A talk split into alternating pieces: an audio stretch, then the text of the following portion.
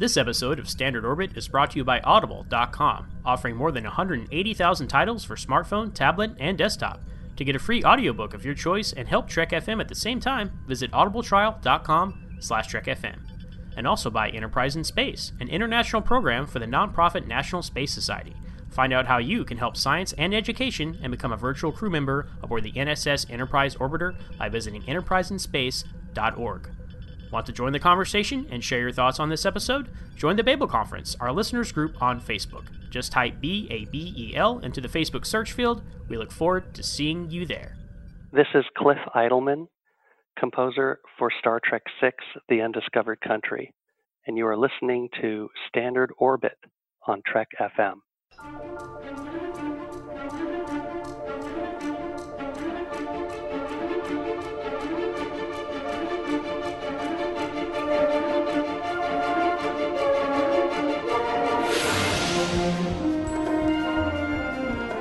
Risk is our business. It's like nothing we've dealt with before. My golly, Jim, I'm beginning to think I can cure a rainy day. I can't change the laws of physics.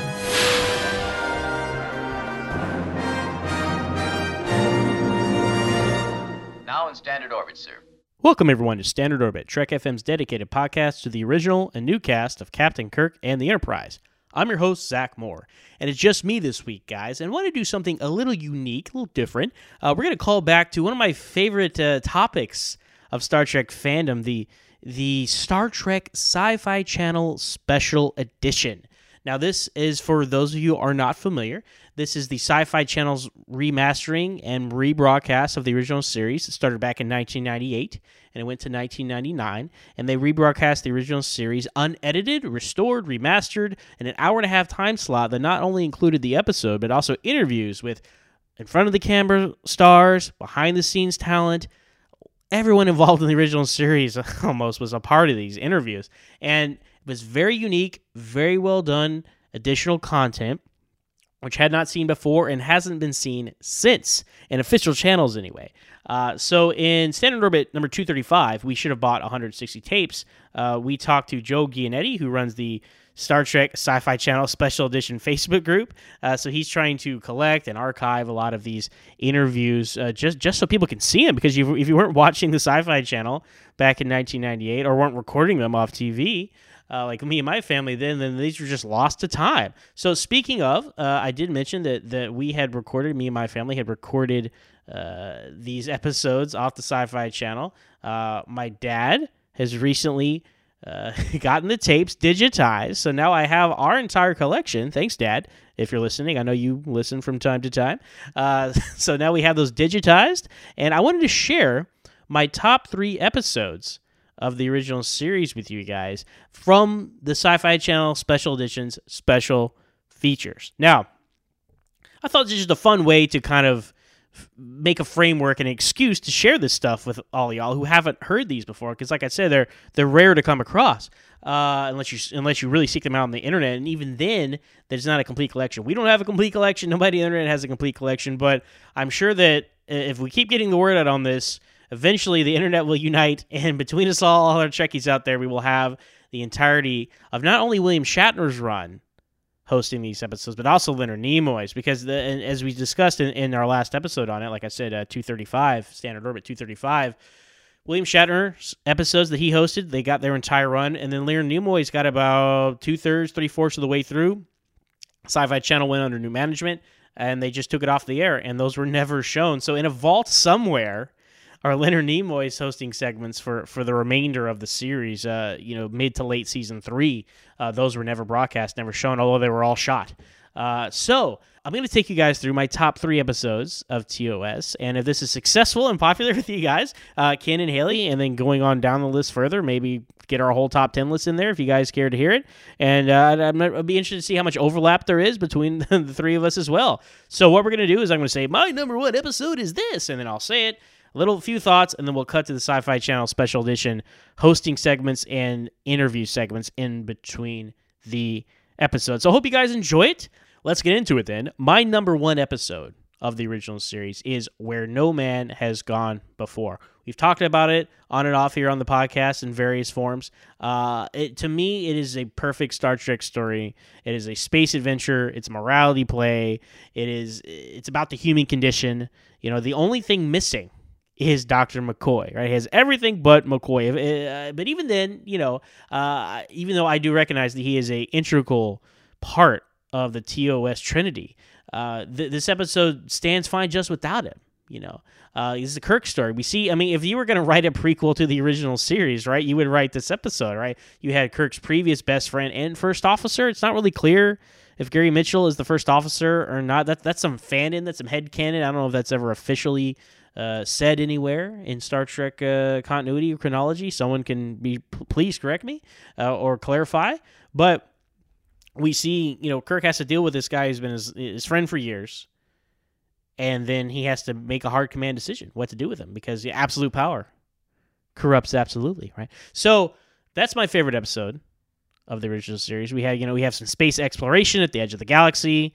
We have some moral dilemmas about what you do with someone who has made their intentions clear and do you stop them before they can you know see those through to the end? And also you know we get some good old fisticuffs down on down on the planet. You know kirk gets his shirt ripped you know. Uh, we have some some fun stuff like james r. Kirk which sticks in fan in, in fan circles as a great continuity breach. Uh, and then you know just just Uh, it's a great Star Trek adventure, and I can see why this is what NBC wanted and approved Star Trek. If not for this episode doing its job, we would not have Star Trek today 50 plus years later. So let's hear what the Sci Fi Channel Special Edition had to say about Where No Man Has Gone Before.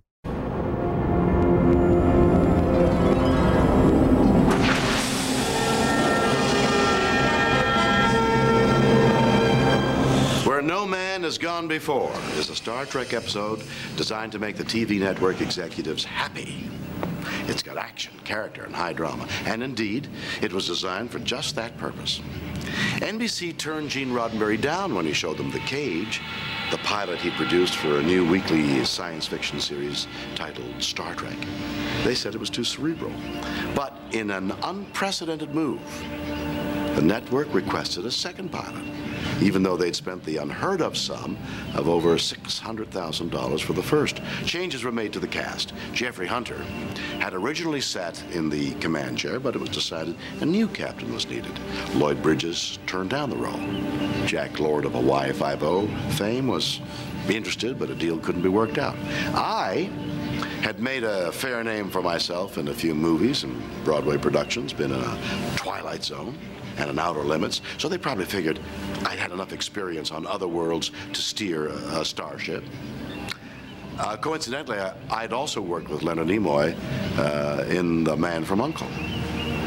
Where no man has gone before convinced NBC to send the Star Trek crew on its five-year mission to boldly go where no TV series has gone before. So here it is what is considered to be episode number one of Star Trek and my very first appearance as Captain James T. Kirk.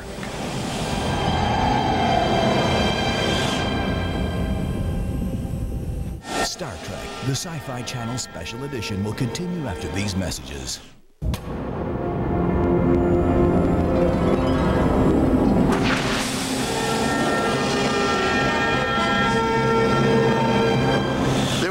Lot of changes in future episodes from what you see here in terms of cast, sets, and costumes. Mr. Spock, the only character to be carried over from the first pilot, and just by the skin of his ears, no less, appears a bit more severe than usual. Eyebrows more upswept, bangs shorter, skin a yellow gold. Some familiar faces are still missing Bones, Uhura, Mr. Chekov. Here, Mr. Sulu is the officer in charge of life sciences. He would soon become helmsman. Kirk's relationship with Spock had yet to be defined. At one point, there's some downright nastiness as Kirk snaps, Would you at least pretend for one moment that you have a heart?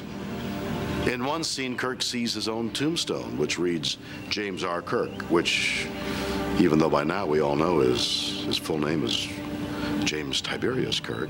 And lastly, the women in this episode all wear pants. That was going to change. Star Trek, to the appreciation of all the men on the set, in fact, all around the world, would boast the shortest skirts on women of any regular series on television. Actually, the women were very tall and the skirts were very short. It could have been that the skirts were very long and the women were very short.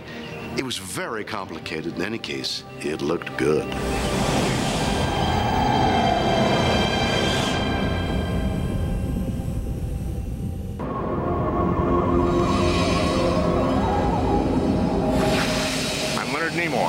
You're watching Star Trek on the Sci Fi Channel.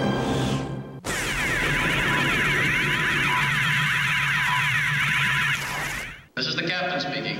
The object we encountered is a ship's disaster recorder, apparently ejected from the SS Valiant almost 200 years ago. Tapes are burned out, trying the memory banks. We hope to learn from the recorder what the Valiant was doing here and what destroyed the vessel. We'll move out into our probe as soon as we have those answers. Well, I feel a kind of a, a responsibility uh, to the show and, and to the Star Trek uh, history. I think uh, I think this particular project that we're doing now is a, is a major historical event, in my opinion. It's a uh, it's a sort of a, uh, fresh look, a fresh revisiting uh, of the show um, in a in a way that it hasn't been seen in many years. Autopsy report, sir. Each case showed damage to the body's neural circuit. An area of the brain was burned out. And you, are you feeling all right? Yes, Mitchell too, except for his eyes. We're trying to find a reason for that now. And why out of our whole crew only certain people were affected. New prints, um, footage restored, uh, commentary. Um, I think it's I think it's an important event, and, and I decided that I'd, I'd like to be part of it. I think that probably that's the reason that all of us from the original show are, are doing this because it's uh, it's meaningful. Ah, yes. One of your Earth emotions. It's almost a memorialization of the show in its finest form. Dr. Dehner feels he isn't that dangerous. What makes you right and a trained psychiatrist wrong? Because she feels. I don't. All I know is logic. In my opinion, we'll be lucky if we can repair this ship and get away in time. And I think for for a lot of people who've been hearing about Star Trek for many years and never paid much attention, it'll I think it'll be an eye opener.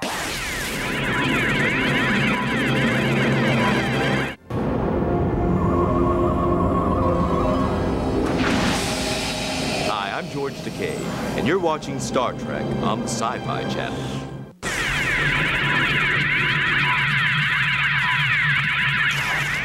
Character I played was Lieutenant Lee Kelso. And it was, as we say at all the conventions, the second pilot, the one that sold the show. I was a member of the crew, uh, and the spaceship, the Enterprise, passes through a peculiar kind of force field that affects certain members of the crew.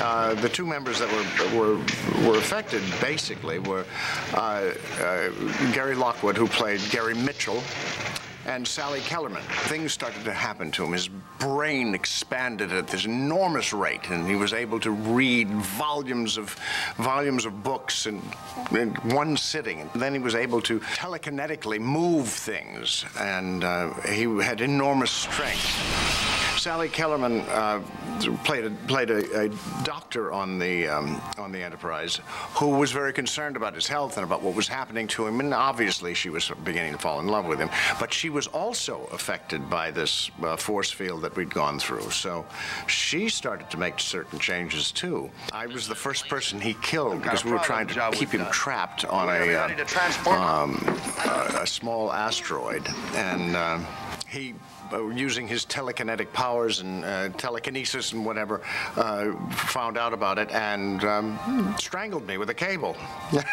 so, if it hadn't been for Gary Lockwood, I'd probably still be on that series.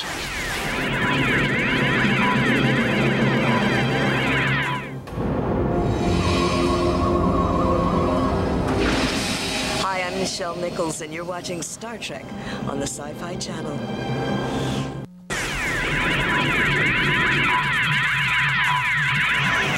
Gary Lockwood and I were like the Veloz and Yolanda of television, and he and I were the guest star on this second pilot. So there we are, walking around the man-made lake. We're bumping into trees, slipping into the water, and no one is saying cut. And I'm getting sort of starting to get the, just a small amount of the giggles. And now he reaches for the perforated peach, and he's going to rip it apart like this great god that he was, and hand me a piece while we had the scene. And it took him like, and they couldn't get it apart, and then rip, and still nobody's saying cut. You know, we had to wear lenses. We wore silver lenses in our eyes, and I, I had never worn glasses, and, and Gary hadn't, and he couldn't stand it for one second. He'd have them in for one second. He'd get these lenses out of my eyes, you know, and this big screaming. Stop it, Gary. Morals are for men, not gods. What do you know about gods? I feel that I'm responsible for Star Trek's success because I was the guest star on the pilot. Yeah, I'd never thought of that. Gee, maybe it really was me.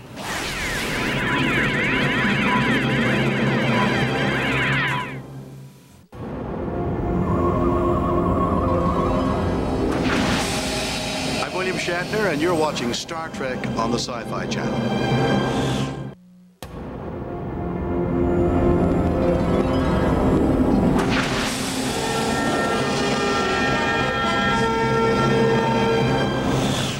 Has Gone Before takes us on a journey to explore the price of immortality and the cost of ultimate power. It has a familiar theme going back to the Greek tragedies. What happens when man plays God? Kirk watches as a close friend is transformed into something more than a human and something less than a man. Power does corrupt, and absolute power corrupts absolutely.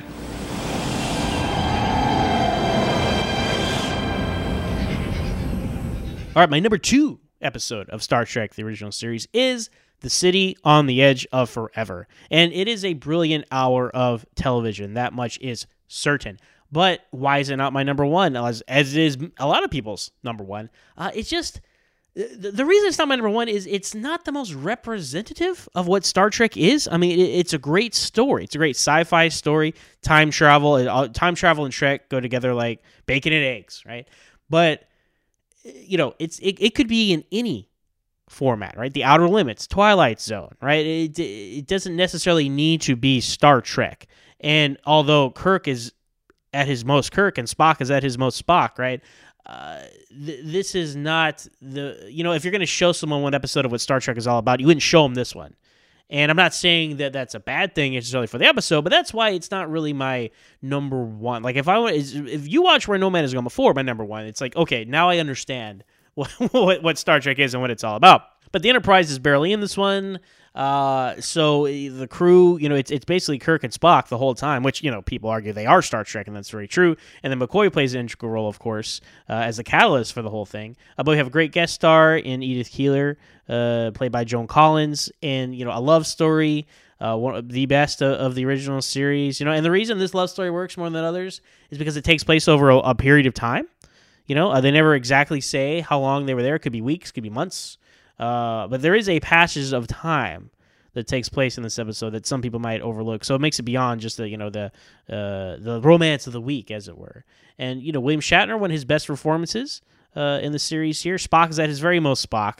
Yeah, it's just this episode hits on all cylinders, and it's very you know contentious behind the scenes story behind it, which the Sci-Fi Channel special edition Harlan Ellison is interviewed for this, which is to me is amazing uh, that he agreed to be on this. But I guess he just whenever he got a chance to talk about how uh, upset he was about this episode, he took that opportunity. But um, you know you, you can tell how they, they kind of probably soften what he was saying in the editing uh, of this, as you'll hear. Uh, but to me, that's the highlight of the the uh, the Sci-Fi Channel special edition bonus content of this episode. Hearing from uh, the original writer of the episode himself, Harlan Ellison. So let's hear what those special features interviews are for this episode from the Sci-Fi Channel special edition.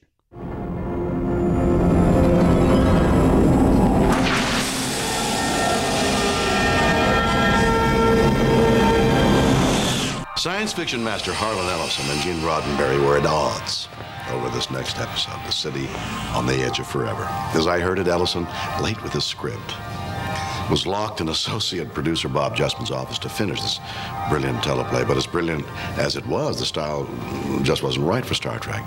So Roddenberry and Gene Coon rewrote it to fit the Star Trek formula. Their version is what you'll see next. Harlan never forgave them for rewriting a story, and he submitted his original script to the Writers Guild. Ironically, it garnered the prize for the most outstanding dramatic teleplay for 1967-68. The completed episode, adapted by Gene Roddenberry, won the 1968 International Hugo Science Fiction Award. Although Ellison has his own perspective on what happened, most people agree that the city on the edge of forever is the best Star Trek episode ever written and produced.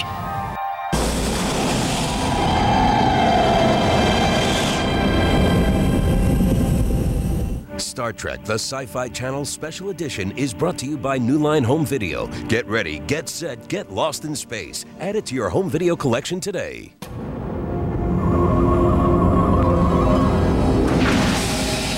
Hi, I'm George Takei, and you're watching Star Trek on the Sci Fi Channel.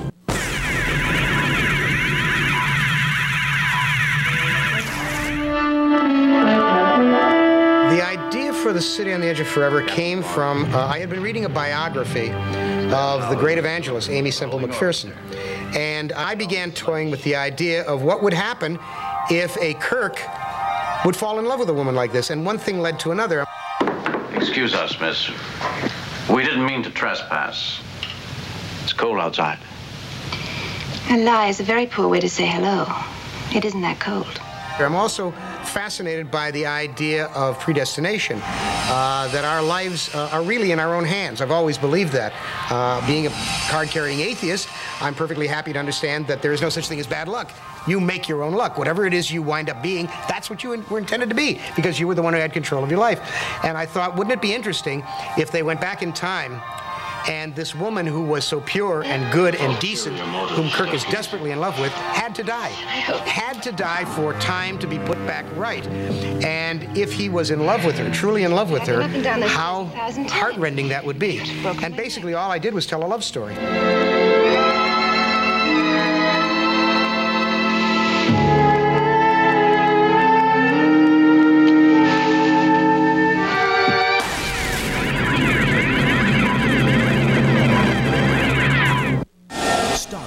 The Sci Fi Channel Special Edition, will return in a moment.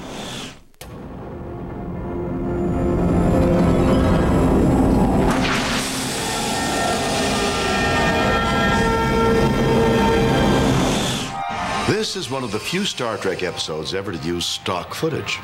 The Brooklyn Bridge, as well as shots from old movies, play back on the Guardian's screen. Also, note who plays Edith Keeler, a young Joan Collins in her early television days before reaching diva status in the 1980s primetime soap Dynasty.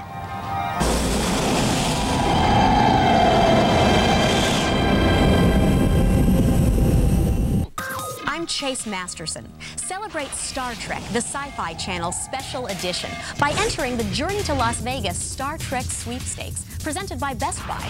You could win one of five amazing trips to Star Trek The Experience at the Las Vegas Hilton. Pick up an entry form at Best Buy, log on to our Dominion website, or send in a postcard. Watch Star Trek, the Sci-Fi Channel Special Edition, weeknights at 7.30 and 11.30 Eastern, only on the Sci-Fi Channel.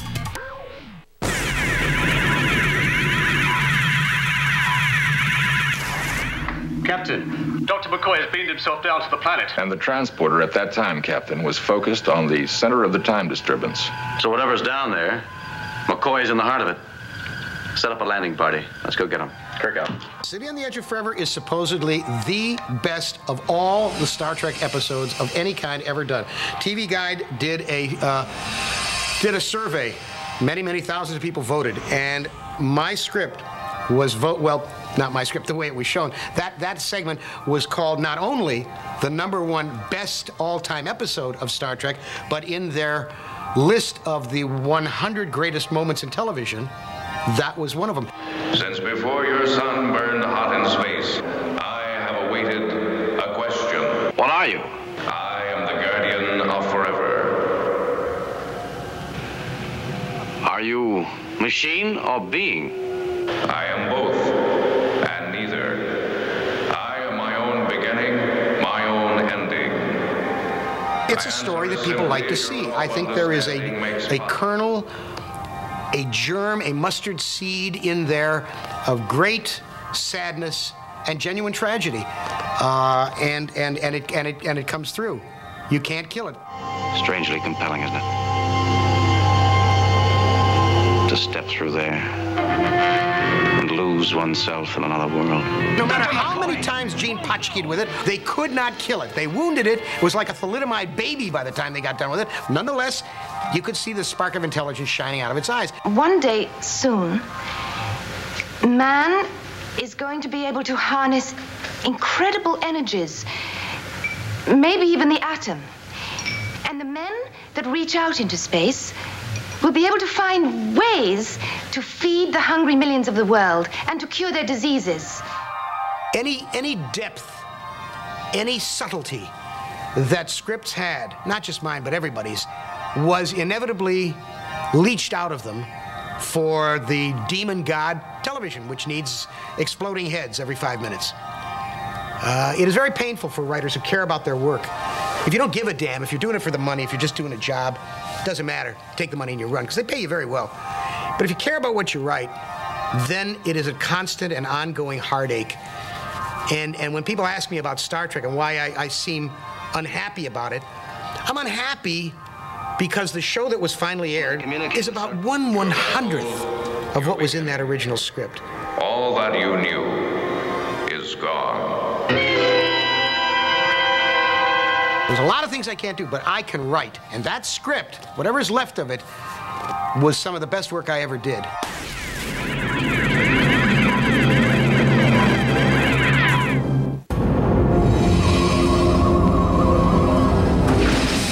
Hi, I'm Nichelle Nichols, and you're watching Star Trek on the Sci Fi Channel.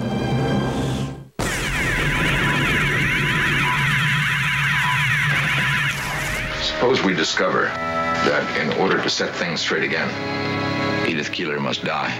In my script, in the end, Edith Keeler is about to be hit by the truck. She must be hit by a truck. She must die for time to be set back straight. How did she die? What day?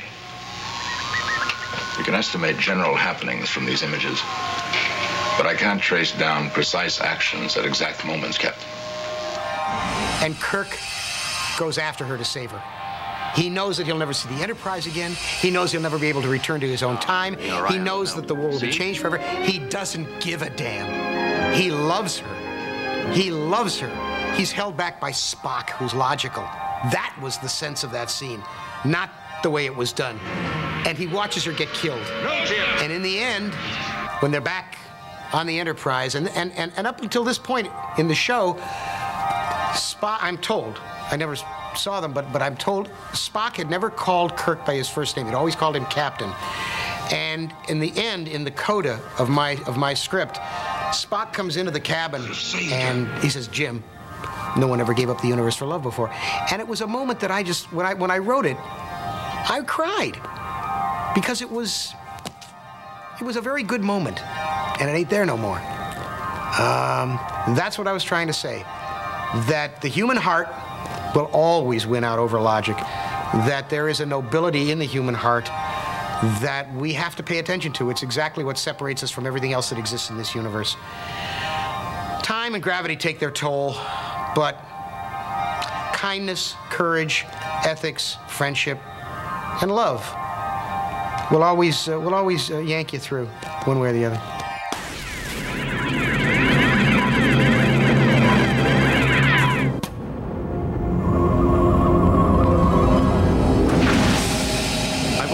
Shatner, and you're watching Star Trek on the Sci Fi Channel.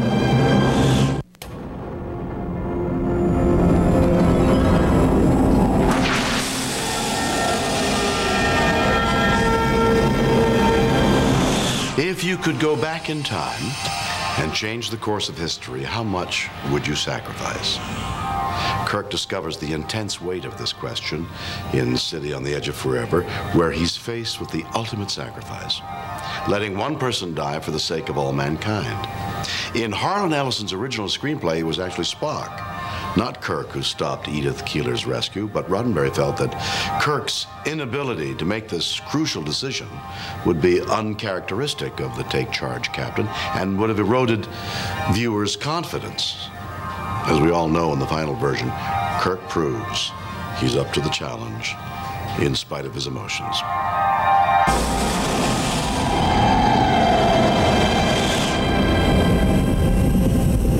Finally, my number three episode of Star Trek, the original series, is Arena. It's been called the Citizen Kane of Star Trek on this podcast before by hosts before and current. Uh, and th- this episode does encompass what Star Trek is all about, right? It's about uh, well, well, I mean, just go down, it, go down the list, right? It hits all the boxes. You have a space battle. You have a well, you don't really get to see much, but hey, it's the '60s. Give me a break. Uh, you have a land battle, right? Very impressive uh, opening where where they're running around on on, on Cestus three. You have a classic Kirk versus an alien one on one, right? That's what we want to see. Uh, the, the Gorn. What what is more iconic than the Gorn in Star Trek, right? Uh, some people say it's cheesy. I say that's how a Gorn looks. And unless you show me how a Gorn doesn't look that way, you you're not going to win that one, right? Uh, but it's it, it's Star Trek at its best. It really is because uh, you have a misunderstanding, a miscommunication, and through you know mercy and choosing the high road, you know you you win the day, as it were, right? The the, the tests that are presented to humanity, right? TNG is built on this you know test, right, from the first episode wrapped around in the last episode about how you know higher beings out there are testing humanity, and that is that that is this in in a package, right? And it was based off a short story. Uh, as well, inadvertently so. There, there's an interesting behind the scenes story there uh, about Arena, but uh, you know I recommend people go seek that out as well. But that's my number three. Uh, j- just because I mean rewatchability factor. This is probably the episode of Star Trek I rewatched the most. You know, as a kid, I really loved the Gorn, and you want to see the Gorn, and so that's the episode I watched. Uh, but yeah, the, the location, the Vasquez Rocks. You know, uh, just e- everything is here for Star Trek, and uh, and so that's why it's it's my number three. So those those are my top three episodes. But let's hear about what the Sci-Fi Channel Special Edition had to say about Arena.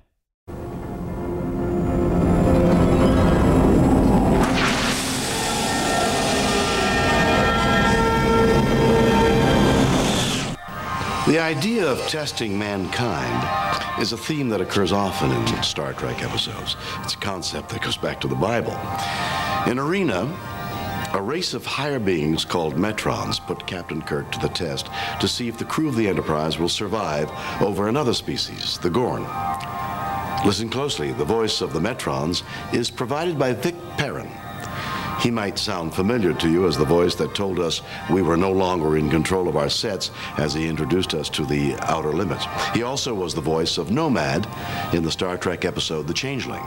Kirk is, of course, chosen to represent the crew. While there may be uh, no doubt in your minds who will win, it's not so much the outcome of the contest as it is about how Kirk plays the game.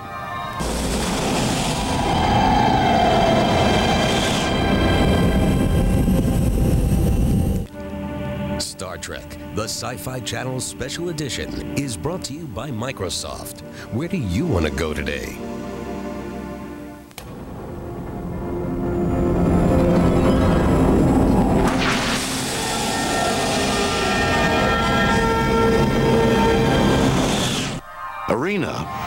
The first episode to establish the Enterprise's cruising speed of warp 6, and top speed is warp 8, although not without considerable danger to the ship and crew. While warp 1 is considered to be the speed of light, the formula to compute a starship's speed gets complicated.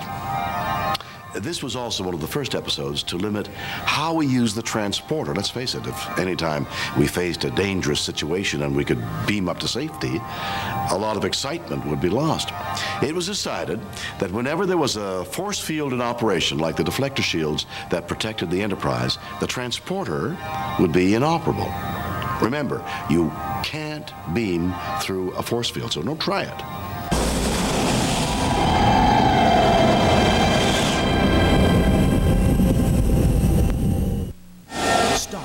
The Sci Fi Channel Special Edition, will return in a moment.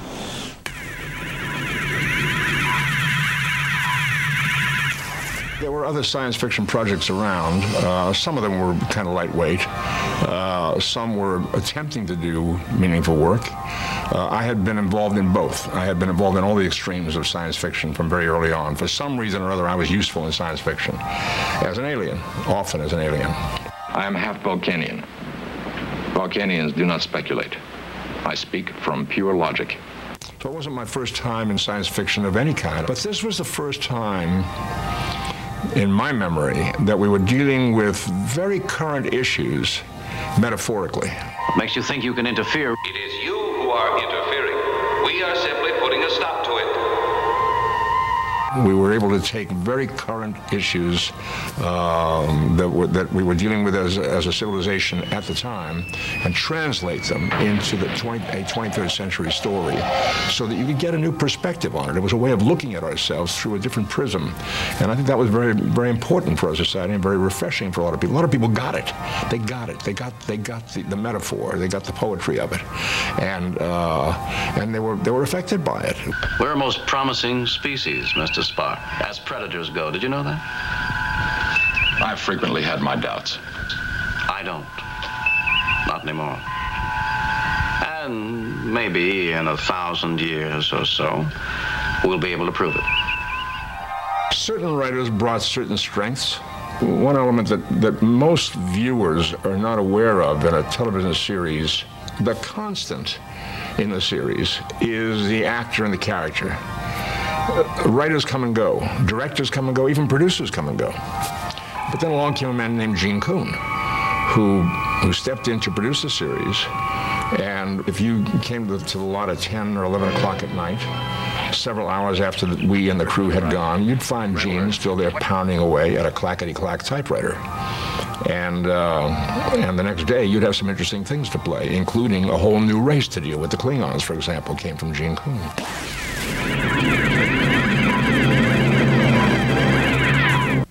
The Sci Fi Channel is the only place you'll find all 80 episodes of Star Trek, uncut, digitally remastered, hosted by William Shatner and Leonard Nimoy. Sci Fi and Best Western want to send you to Dusseldorf, Germany for the premiere of the Star Trek World Tour, an incredible live Federation adventure. One grand prize winner will receive airfare, a suite at the Best Western Hotel Eden in Dusseldorf, and a budget rent a car. Enter at Best Western or a participating budget rent a car agency, or log on to www.sci-fi.com. Star Trek, weeknights at 7:30 and 11:30, only on Sci-Fi. When we started out doing Star Trek, we wanted a successful television series on the air. We are the Metrons. You are one of two crafts which have come into our space on a mission of violence. This is not permissible. It was not a bunch of guys in a room saying, philosophically, what we should do is go and do something for the betterment of mankind. We weren't. We were out to make a buck, okay? I mean, that's very important that audiences, that fans understand that. I mean, so much has been written about the, the wonderment that we done, the philosophy. That came later. That came as we hired these marvelous science fiction writers. And we had some spectacular writers. People who came in and sat down at their typewriters and wrote science fiction. Wait for me. I shall be merciful and quick. Like you were at Cestus 3? You were intruding. You established an outpost in our space.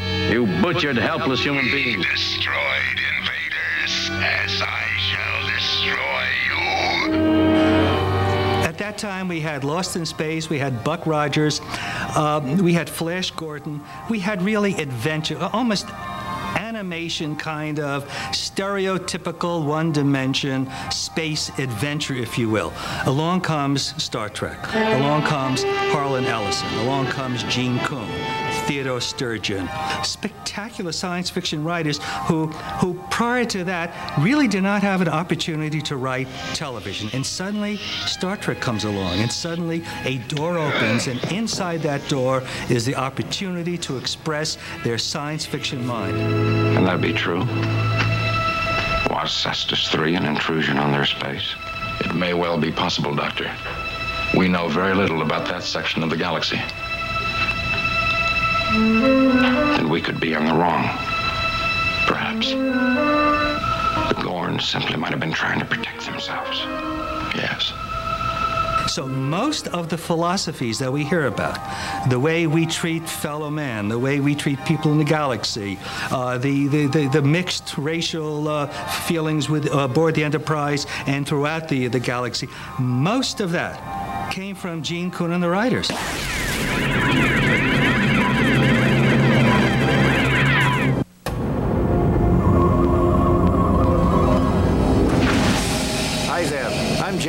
Doohan, and you're watching Star Trek on the Sci Fi Channel.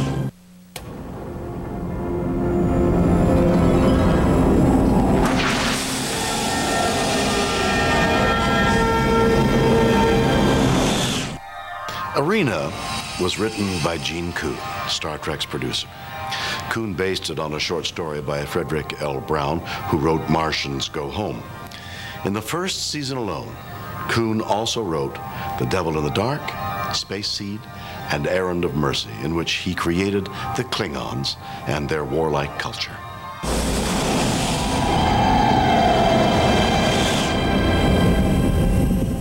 All right, guys. Well, there you have it. I hope you enjoyed that rather unique episode of Standard Orbit. Like I said, like I've been saying, just more of a showcase of you know the Sci-Fi Channel special editions, uh, extra content. You know, got our hosting segments from from the captain himself, William Shatner. There. Uh, so so yeah, I mean, when, when me and my dad were recording these episodes, we we didn't know they were going to be, uh, you know, we thought just to be the same script, just Leonard Nimoy reading. I mean, we didn't know. We were, like I said, we should have bought 160 tapes, right? We didn't know they were going to be so different. Had we known that, perhaps, perhaps we would have got uh, uh, record, gone out of our way to record Leonard Nimoy's hosting segment. So if uh, you know you guys enjoyed this presentation, we can revisit this in the future for future episodes of Standard. But yeah, to, to, to me, this is one of those things in my Star Trek fandom which which I always thought was so cool, and a lot of people don't know about. So that's why I, am so you know passionate about sharing it with people who haven't heard of it before. So. My top three episodes of the original series and sci fi channel special edition of Star Trek are the only things we're talking about on Trek FM this week. Here's a quick look at what else you might have missed elsewhere on the network. Previously on Trek.fm, Meta Treks. Wow, I had no idea that was possible. It's this ongoing link that exists between Michael Burnham and Sarek because of this mind meld that he had with her when she was a child. Mike, I- am going to give you a Radio Shack joke because I know you and I both have Radio Shack experience. If this Yes. were the ni- if this episode happened in the 1990s, they would have had prepaid long distance mind meld cards. To the journey.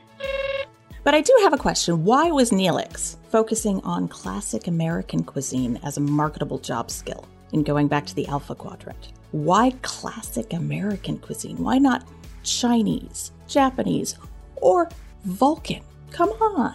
I think that the culinary tastes will continue to degrade for the next three or four centuries, and by the 24th century, it'll only be classic American that's left. You know, all other cuisine will have gone by the wayside. So pot roast, pot pie, apple pie. yeah, every restaurant is Taco Bell essentially. Yeah, it's the it's the demolition man problem. That's disgusting. Literary Treks. I think we could not do this novel without inviting a special guest, Amy Nelson. Amy, how are you doing? Hi! I am so excited. Imzadi, Riker, Troi, it is the best. I am so grateful, honored, pleased that you even thought of me for coming on Literary Trek. So thank you so, so much. Yeah, we're like, do you think there's anybody on the network that would like to talk about Deanna Troi? Hmm. I think I have corner on the market on that one. Standard Orbit. Vulcans are not incapable of showing emotion, but apparently they are incapable of lying. Well, Quote that's, unquote. that's their reputation. I mean, who told you? The Vulcans tell you that. Of course they would. I mean, that's their reputation. You know. And that's what else is happening on Trek.fm. So check out these shows and find out what we're talking about in your favorite corner of the Star Trek universe and beyond. You'll find us wherever you get your podcasts. If you're an Apple user, get the show on iTunes or the Apple Podcasts app. Be sure to hit the subscribe button. That helps us out greatly and makes it easier for other listeners to find the show. If you're not an Apple user, we've got you covered as well. You can find our shows on Stitcher, TuneIn, Spreaker, SoundCloud, Windows Phone, and of course, you can stream and download the MP3 file from our website and grab the RSS link as well. If you would like to get in touch with us here at Trek FM, you can always find us on trekfm slash contact and look in the sidebar on the show page. Or you can go to speakpipe.com slash trekfm and please leave us a voice message. You can also contact us through Twitter at trekfm, Facebook at facebook.com slash trekfm, and the Babel Conference. Type the Babel Conference, that's B-A-B-E-L, into the search field on Facebook or go to our website at trekfm and click discussion on the menu bar. Another way you can help us keep all of our shows coming to you each week is to become a patron of the network on Patreon.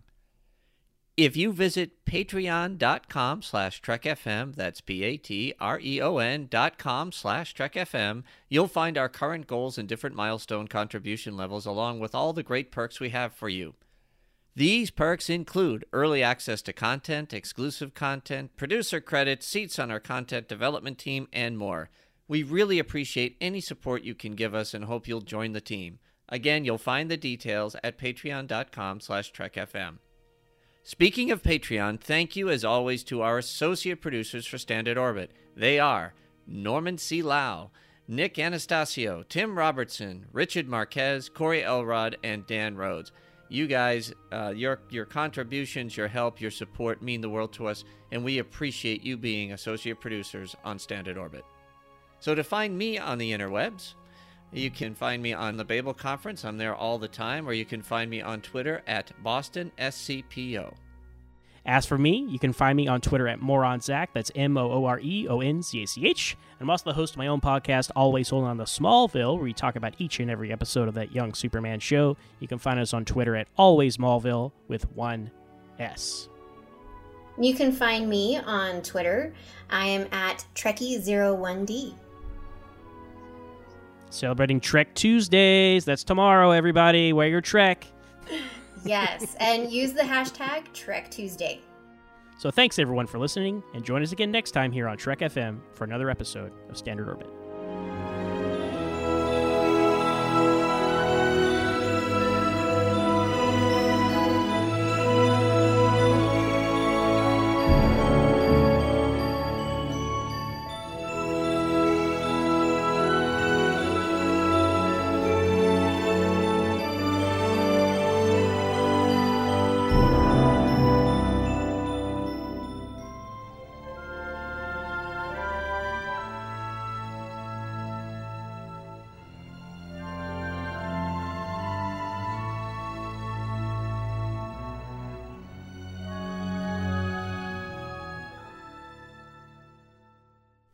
Don't just watch. Beam aboard the Dominion at sci-fi.com right now. Enter the Trek chat room and experience Star Trek the interactive way.